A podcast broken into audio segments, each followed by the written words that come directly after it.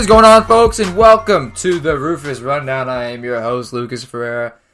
Episode one, first full show of the Rufus Rundown.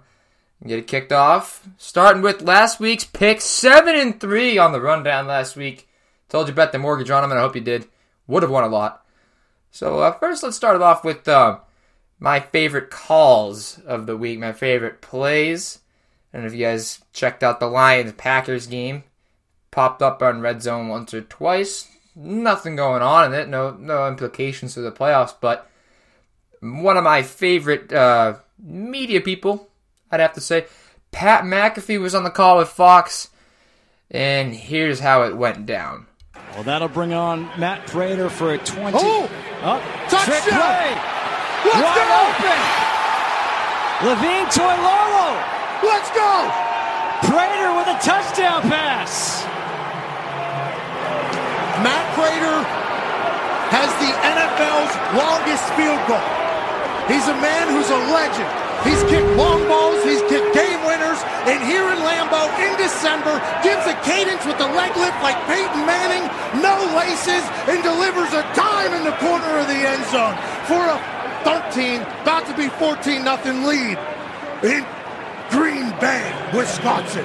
What a beautiful moment for the Bears. Adjust himself, calculate it, nice short step like Peyton Manning says on the leadoff, and deliver a dime in the corner of the end zone. And- that was magical for the Bears. The former Colts punter with an incredible call there, calling the touchdown before it was even completed. Um, uh, I hope to see more of Pat McAfee out of the booth. He's one of my favorite people to listen to, one of my favorite podcasts uh, to listen to. So go check out the Pat McAfee podcast if you can. And my other favorite call was from the Buffalo Bills game. A certain defensive tackle going out with a bang. Here's how that went down. The other things, of course, Kyle Williams scored a touchdown in this Miami game last year. He was uh, teasing with us as he's back out there. He says, obviously, our coaches don't want us to score, otherwise, they'd give me the ball more. Uh, let's see if he gets a carry here and a send off. We're going to see it. I'm telling you right now, he's out there for a reason. They may try and throw the pass out here in the flat. Come on out here in the flat, give him the ball. There it is. Try to throw to him. He's got his first career catch. And they are on their feet in Buffalo. And the proper send off.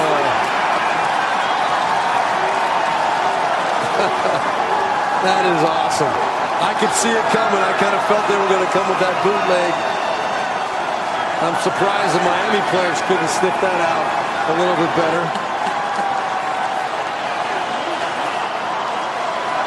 Nine yards on the catch for Kyle Williams. He's got that. He's not letting go of that football. Hey, Look at that. He's hanging. Great stuff out of Buffalo there. Uh, great to see a big man do some big things in Buffalo, announcing his retirement before the game, his teammates mobbing him. So awesome stuff there as the Bills trounce the Dolphins because No one circles the wagons like the Buffalo Bills. yeah, it never gets old. Ne- never gets old. Chris Berman. But uh, the rest of the NFL, we go around. Uh, the Patriots look dominant over the Jets. I'm not gonna go crazy over it. It's a Jets team with nothing to play for. I get it's a divisional game. I'm not gonna say it's not impressive because they just did utter- utterly dominate that game, 38-3. Um, Indy beat Tennessee. Like I told you, they were gonna. They they're rolling into the playoffs on fire. Uh, Houston, look out! But we'll get to that. And also, Baltimore clinches in a very emotional win over the Cleveland Browns. Heartbreaker for Cleveland, but um, while we're on the subject, I, I want to talk about how lucky Cleveland Browns fans are. Yes, been a while before you can consider the Cleveland Browns lucky, but I think they're incredibly lucky, and that's because they have Baker Mayfield at quarterback. So Baker Mayfield um, didn't play until Week Three versus the Jets. Tyrod Taylor goes down injured, and Baker stepped in and, and went off. Um, 200 plus passing yards, 17-23 in a comeback victory over the New York Jets. Um, he sets the rookie passing touchdown record, beating out the likes of Peyton Manning and Andrew Luck for that title, um, which is just incredible in its own. The fact that he didn't play till week three, and on top of all of it, your head coach and offensive coordinator fired in week eight. And then Gregg Williams and Freddie Kitchens take over. Um, not many rookie quarterbacks have to deal with their coaches getting fired. Normally, the two are coming in together, or the, the, there's a coach there that's been there for a while. There's a system. You got to get used to that system. It's, I mean, not many come just right in and start. Darnold was one of them. He's kind of struggled a little bit, but Baker, they were expecting to let him sit a little bit. And Tyrod Taylor goes down with the injury, gets thrust right in, and he produces. So he's getting used to the system. He's playing well. And then week eight, boom. Uh, Hue Jackson, Todd Haley, that issues behind the scenes. Both are fired. Your head coach, your offensive coordinator as well. So Kitchen steps in, and the offense looks better under him. I mean, you have a defensive head coach now, or interim head coach, and Gregg Williams, and the team gets fired up. They want to play underneath Gregg Williams, and Baker plays even better than with Hue Jackson at head coach. Had that stare down on the sideline during the the Bengals game with Hue Jackson over there, and everything that he said in the in the media. And I and I necessarily don't have a big issue with that. Football is a very emotional game. I mean, there's some stuff I think he can limit himself from.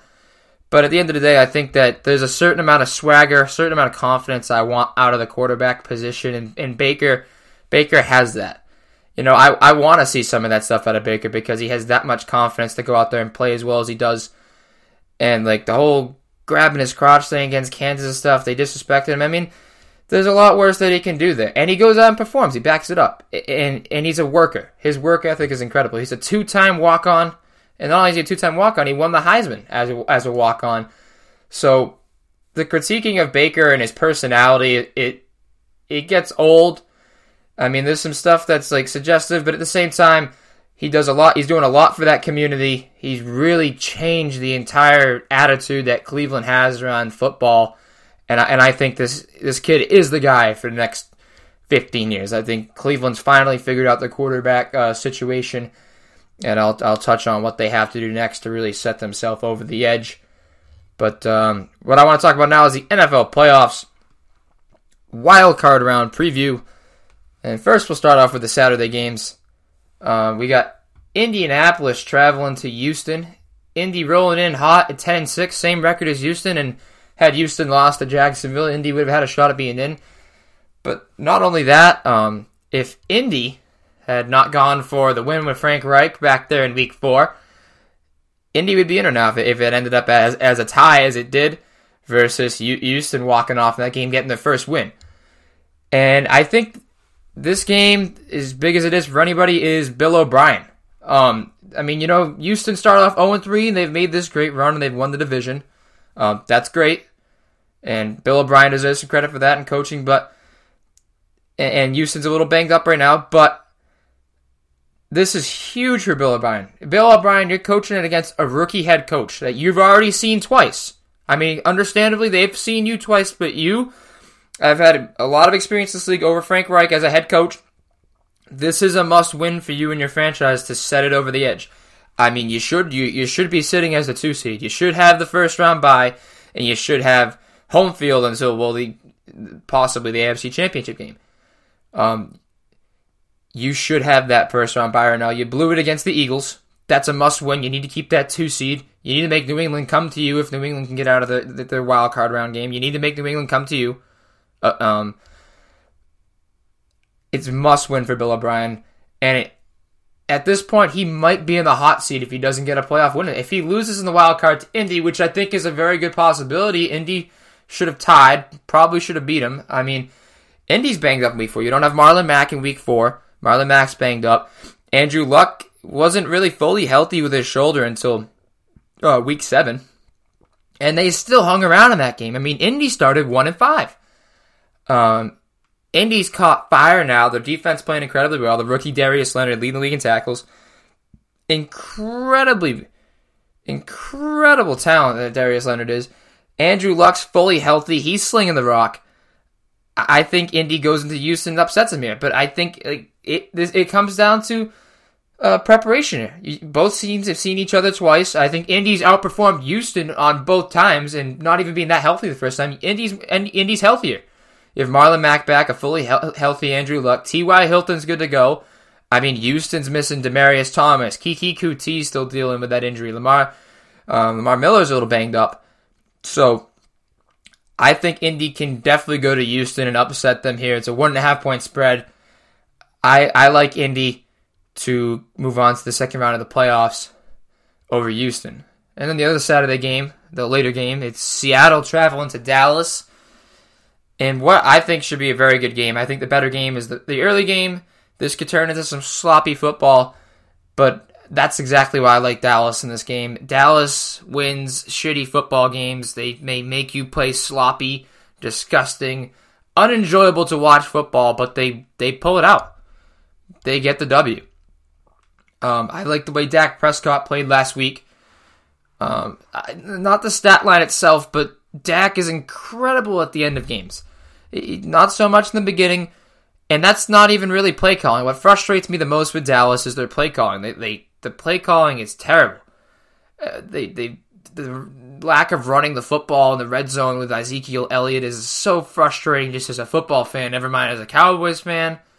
Um, but that's just Dak going out and making a play. And I've said it for a long time Dak is one of the top athletes on your football team. Let him go make a play on his own you design not even design runs for Dak, but just you know drop back, make plays with his legs. He's he's an incredible athlete, and he's probably top th- five, maybe even top three on that team as an athlete. Let him go make a play.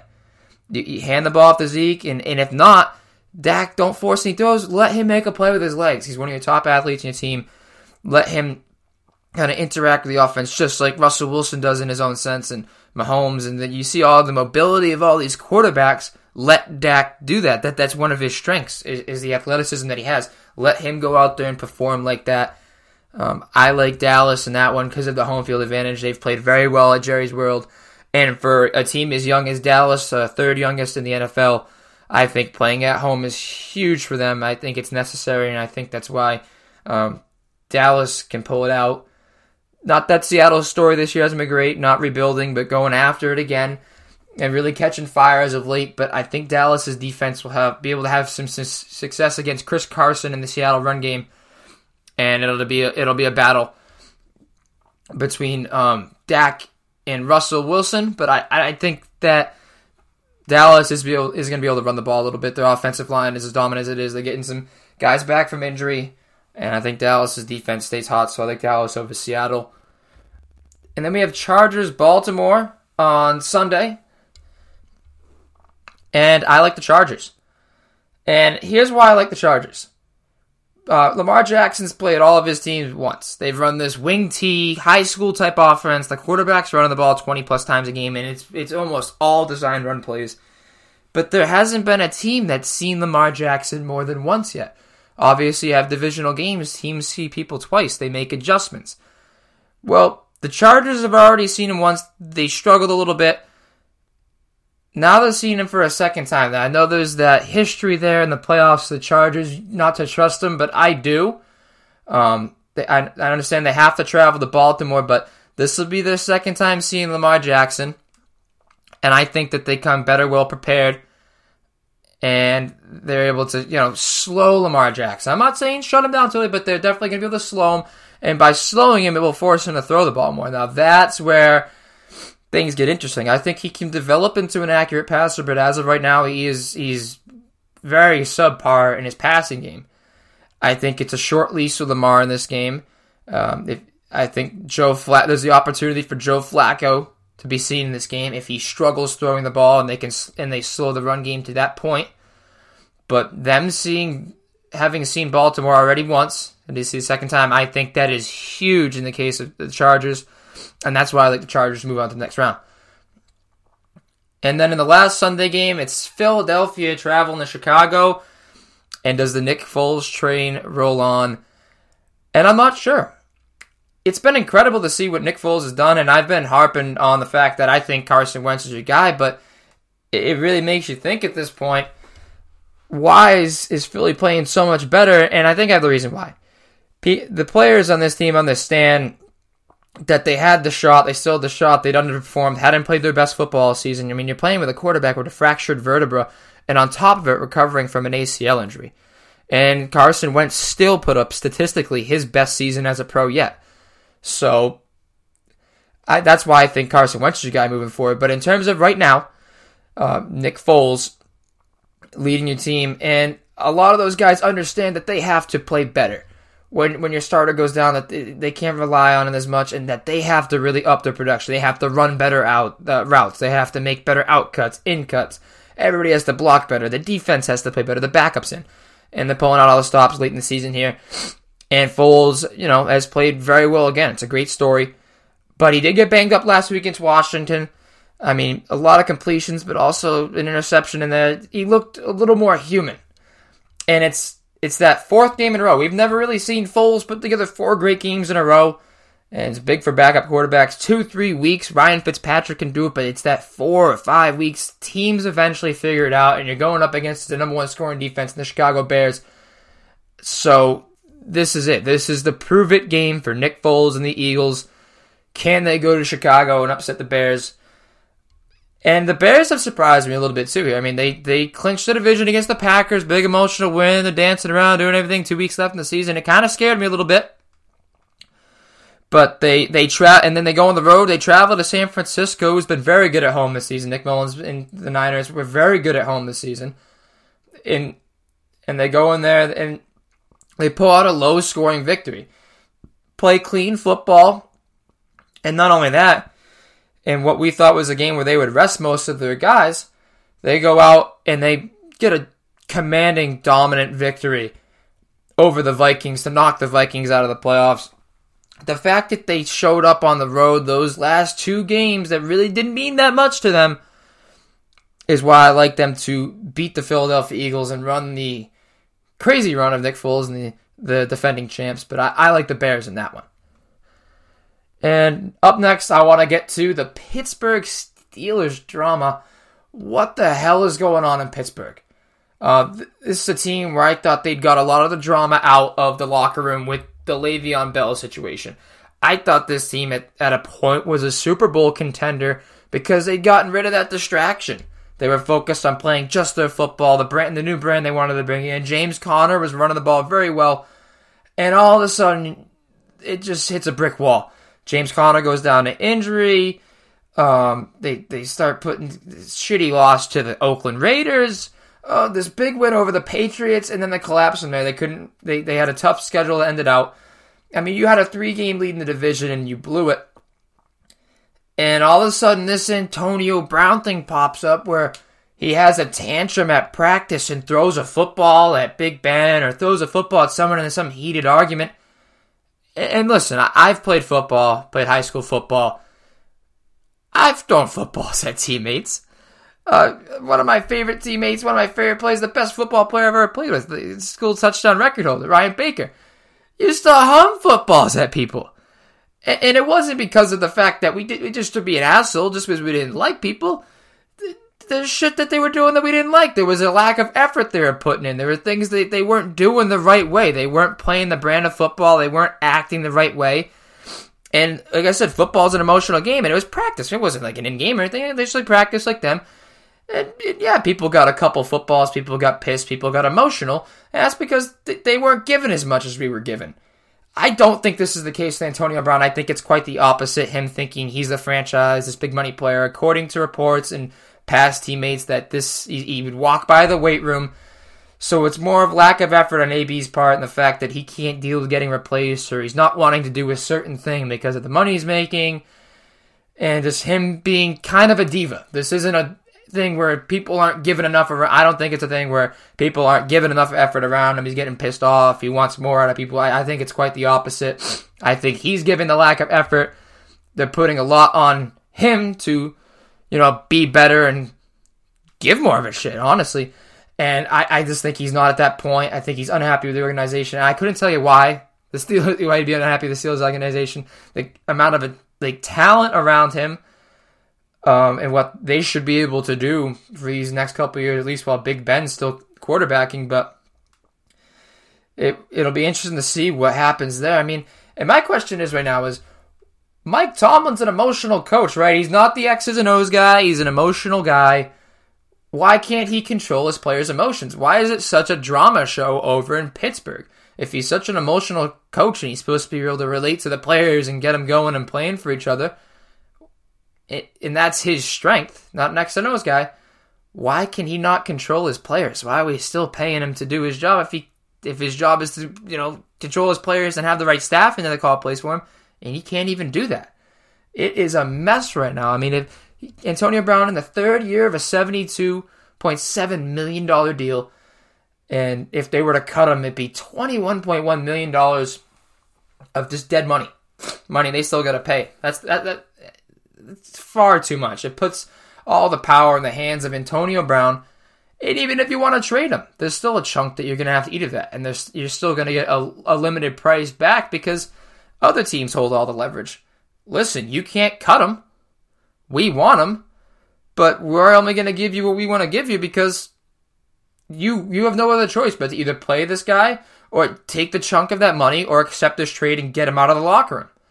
So a lot of leverage is held by everybody except the Pittsburgh Steelers here for a team that should be the, should be uh, well on the way into the playoffs and rolling towards a Super Bowl right now with the talent that they have. But these two sideshows of Le'Veon, Antonio Brown, they're just addicted to drama. I mean, you have a two, you have probably the most talented, the best wide receiver in the NFL, and then another top ten one in Juju Smith-Schuster. And you have Le'Veon Bell, one of the top backs in the league.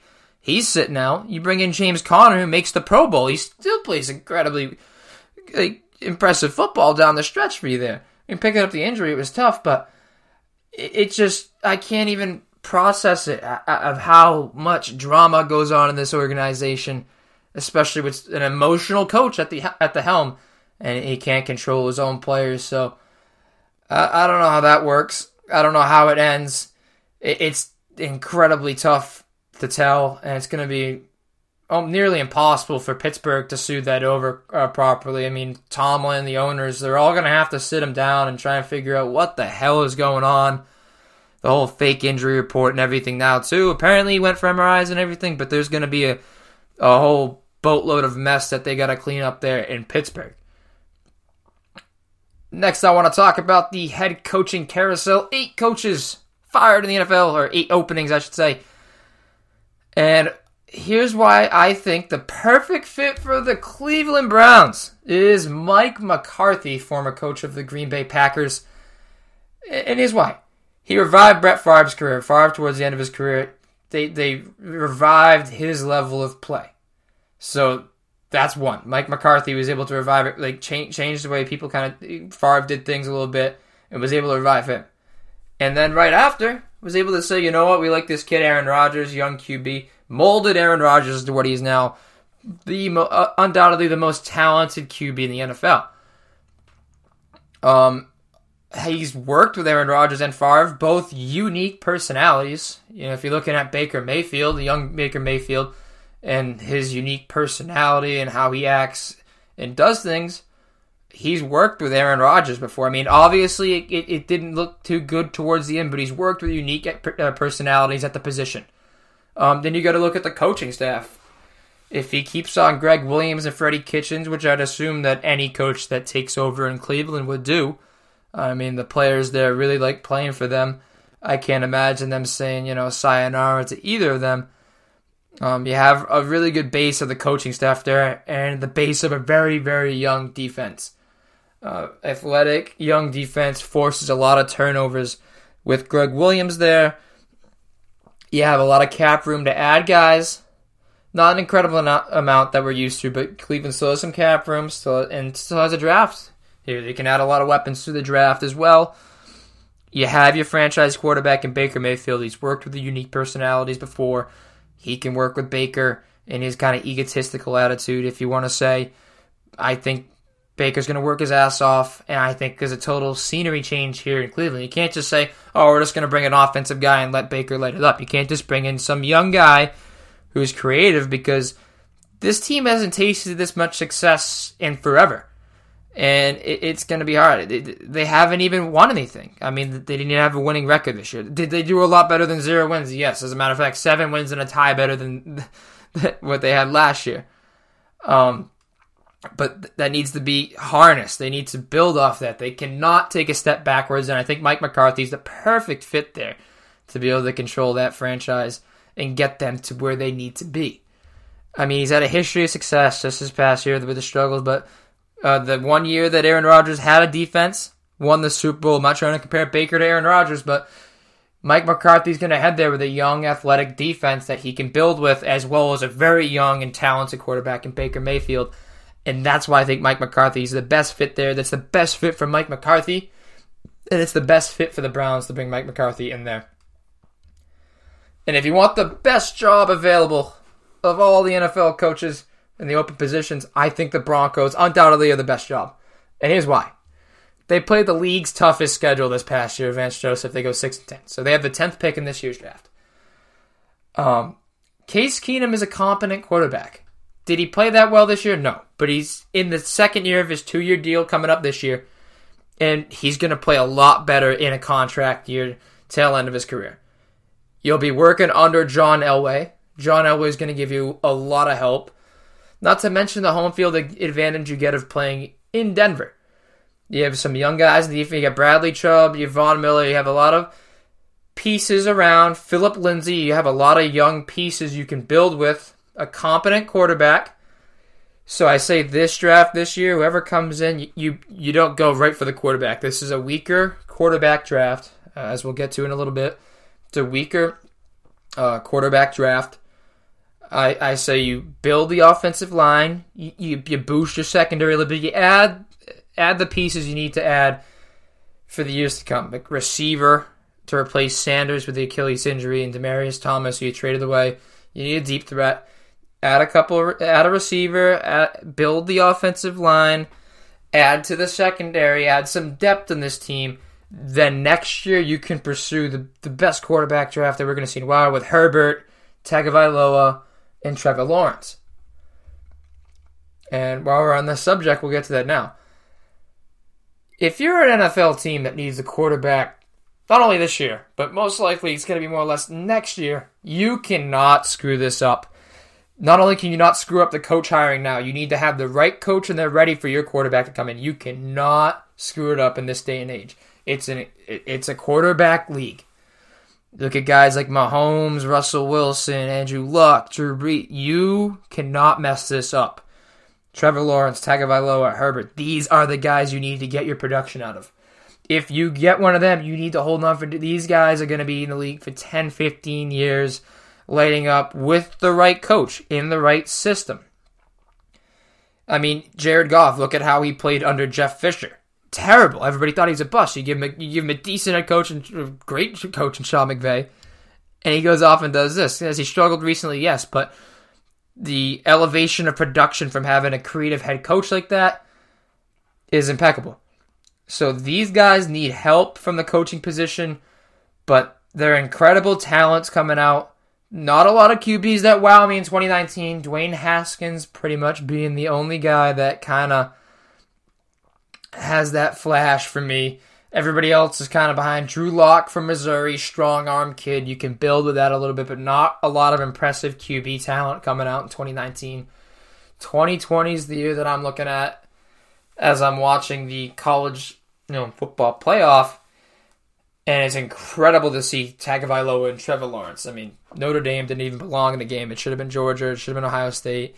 Notre Dame, until they play in a conference, has no right to be in any type of playoff or anything like that until they have to get up for eight or nine games and have a team looking at them saying, we're, we're, finally going to beat them this year. I mean, every time Alabama plays, to every year, Texas A&M kids are going to sleep saying, we're gonna we gotta upset Bama next year. We gotta upset Bama next year. Notre Dame doesn't have that. They get USC or BC. Oh, BC saying they're gonna you know get up and play Notre Dame or or USC. That, that's one or two games a year where there's another team that every waking moment they're thinking of that rivalry with, with Notre Dame. Every team that Notre that Alabama wakes up to play, within whether in I mean, in conference, wants to knock them off. Notre Dame doesn't have a conference, doesn't have those rivalries, doesn't have those teams they play every year and have to see and create those rivalries with, aside from like I said, BC or USC. So until they, you know, get themselves into a conference, they have no right to be in those games. And as it showed, Trevor Lawrence with an absolutely dominant performance. This kid is the real deal. Looking like Ronnie Bass, Ronnie Sunshine Bass, from remember the Titans. Well, he can make that pitch coach and he can also sling the rock. It's been incredible to watch. This kid is a true freshman, a, a true freshman doing what he's been doing. No turn, no no interceptions in the red zone this year. Just inc- such an efficient quarterback as a true freshman. Whichever team strikes gold with him next year, it's it, incredible. And if you're a team that gets him next year, you cannot mess it up. You need to have the right coach, right system in place, an offensive line to protect them. So build now.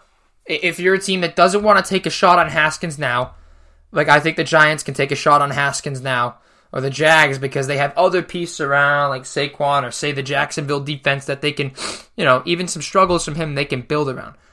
But teams like the like teams like the um, Raiders or any team like that that want to go for that quarterback or the Broncos, you have some time here where you don't really need to take a shot on these kids because you're not really built right now to be able to succeed with that one piece. That's not the only piece you're missing. You have there's not a lot of expectations coming out of some of these teams. So this year, I'm not saying tank it, but build, prepare for the future. Because Tua Tagovailoa and Trevor Lawrence are the future of this league. They're both mobile, they can move, but the arm strength and arm talent, and not only the arm talent, the IQ of these quarterbacks is just special to watch. As the same with Justin Herbert, very, very intelligent kid out of Oregon and he can he's he's very mobile. He doesn't rely on his on his legs to make plays. He's not a Lamar Jackson type. He can throw the ball very well. And for me, it's not about the mobility that sells me. I mean, you could be a mobile quarterback, but not and, and be terrible. You can move around like what Terrelle Pryor moved around the pocket all he wanted. He was wasn't close to an NFL quarterback. Um, I need you to have the IQ out of the pocket to be able to make the right play, like Mahomes or Mayfield where they get out of the pocket, but they just don't, you know, throw it around. They have the IQ to make the right play, to ad lib, to street ball, if you will. So that's what I like about this kid, Herbert. They say he's an incredibly intelligent kid, very high IQ player. So the fact that he can not only get out of the pocket and create extra time, but that when he does so, he has an incredibly powerful mind to make these great explosive plays that we see so much of in the NFL. Um, so that is all the time I have for you guys on the Rufus Rundown today. Um, tune in next week for episode two. Full website launch going to also be on its way within the near future. I'll keep you guys updated, but other than that, everybody have a happy new year. This is Rufus from the Rufus Rundown signing off.